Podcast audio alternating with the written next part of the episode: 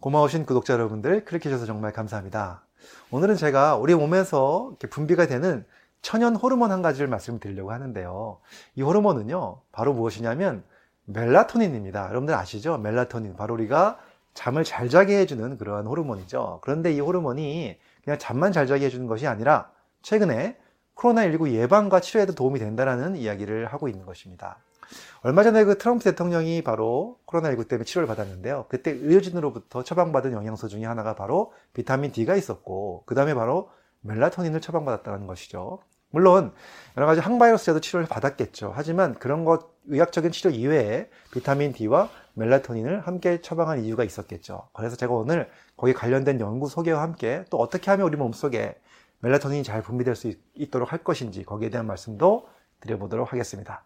궁금하시면 끝까지 봐주시고요. 도움이 되셨다면 좋아요, 구독, 알림 설정까지 해주시면 정말로 감사하겠습니다.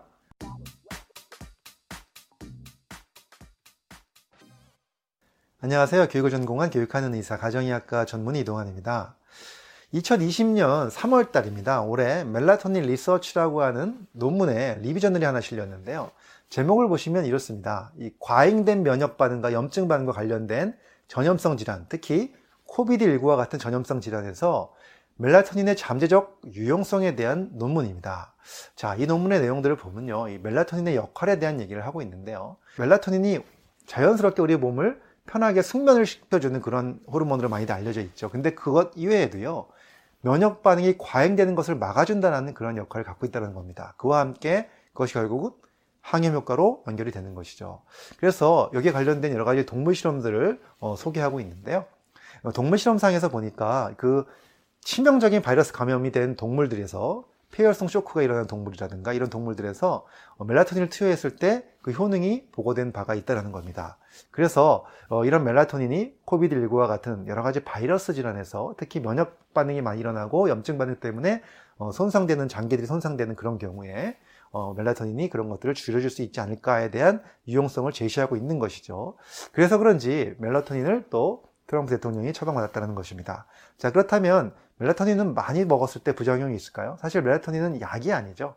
약이 아니기 때문에 부작용도 거의 없고 굉장히 안전한 물질이라는 것이 어, 이런 보존적 치료제로 제한할 수 있는 그러한 어, 여러 가지 근거가 되고 있다는 것입니다. 물론 제한점도 있습니다. 아직은 광범위한 임상 실험이 되지 않았다는 것이 문제이긴 하지만 그래도 리뷰 저널에서 보면요.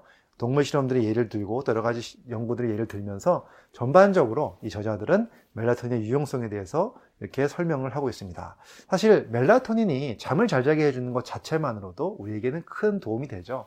왜냐하면요, 사람은 잠을 잘 자야 당연히 몸이 건강해지고 면역력도 좋아지기 때문입니다.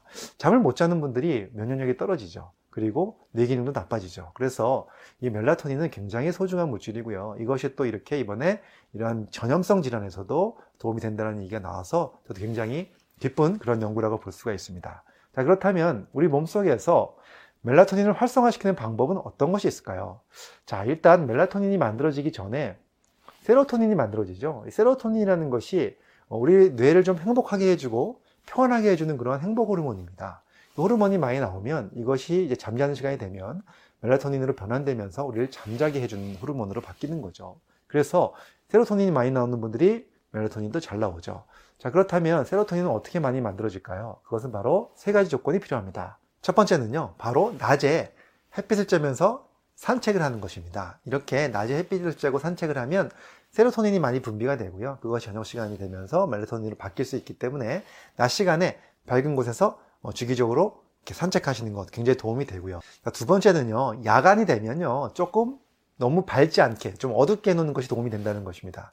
이것은 우리 생체 리듬이 바로 해가 지면서 그 리듬과 같이 맞아 떨어지면서 어, 자연스러워져야 세로토닌이 또 멜라토닌으로 잘 분비가 되기 때문에 이런 것들을 좀 만들어준다. 그래서 저녁 때가 되면 너무 불을 밝게 켜지 않고 좀 어둡게 하는 것도 큰 도움이 된다는 것이고요. 그 다음에 세 번째는 좀 일찍 잠에 드는 것이 도움이 된다는 겁니다.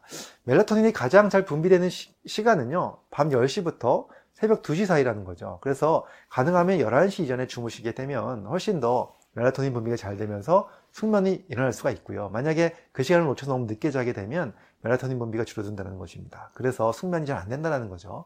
그렇기 때문에 우리가 몸속에서 우리 여러 가지 이런 뭐 햇빛 보고 걷는 것, 그 다음에 리듬을 이용해서 생체 리듬을 이용해서 이렇게 어둡게 하는 것, 밤에는. 그 다음에 또 일찍 주무시는 것, 이 세 가지를 활용하셔가지고 우리 몸속에 멜라토닌이 잘 분비되고 잘 만들어져서 우리가 좀 편안하게 잠을 잘 자고 그것으로 인해서 또 우리가 여러 가지 질병 예방에도 도움이 된다는 말씀 드립니다. 여러분들 건강하게 잘 주무시고요.